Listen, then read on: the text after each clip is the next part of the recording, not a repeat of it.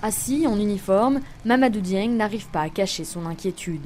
Gardé employé par une société de sécurité, ce père de deux enfants était expulsé d'une chambre qu'il louait dans un quartier populaire à 30 000 francs CFA, soit 45 euros. Un peu plus tôt, il avait demandé la baisse de son loyer comme prévu par le décret du 1er mars dernier. Après plusieurs semaines de galère, il a trouvé une autre chambre qui lui coûte 75 000 francs CFA, soit plus du double de son ancien loyer, ce qui empiète sur son pouvoir d'achat. Le salon, bon, c'est une grand-mère qui est là-bas avec son fils. Moi, j'ai pris la chambre si on met le lit, je que ça reste pas grand chose. Ça fait serrer, franchement. Les propriétaires trouvent des subterfuges pour faire sortir les locataires et relouer un prix plus élevé. C'est ce qu'a vécu Papa Gaidion, professeur de mathématiques qui habite à Sikambao en périphérie éloignée de Dakar et qui avait demandé la baisse de son loyer.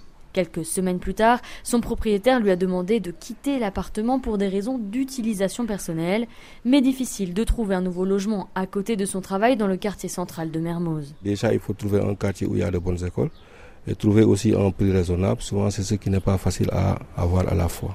Vers les Almadies, c'est des Korgorgi, donc le logement est excessivement cher et je ne pense pas que mon salaire puisse supporter ça. 4 millions de personnes, dont la moitié est en location, habitent sur la presqu'île de Dakar qui représente moins d'un pour cent du territoire.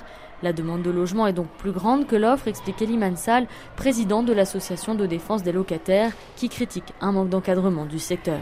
Les bailleurs ne sont pas recensés, on n'a pas de base de données fiable pouvant permettre à l'État de contrôler ces bailleurs-là. Et là, donc, c'est comme si effectivement on prend des textes et des décisions, mais sur le terrain, l'application pose énormément de problèmes.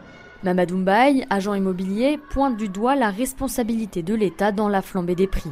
Le fond du problème, c'est le problème du foncier qui reste excessivement cher à Dakar. La fiscalité immobilière reste excessivement chère. Et le troisième, c'est le financement.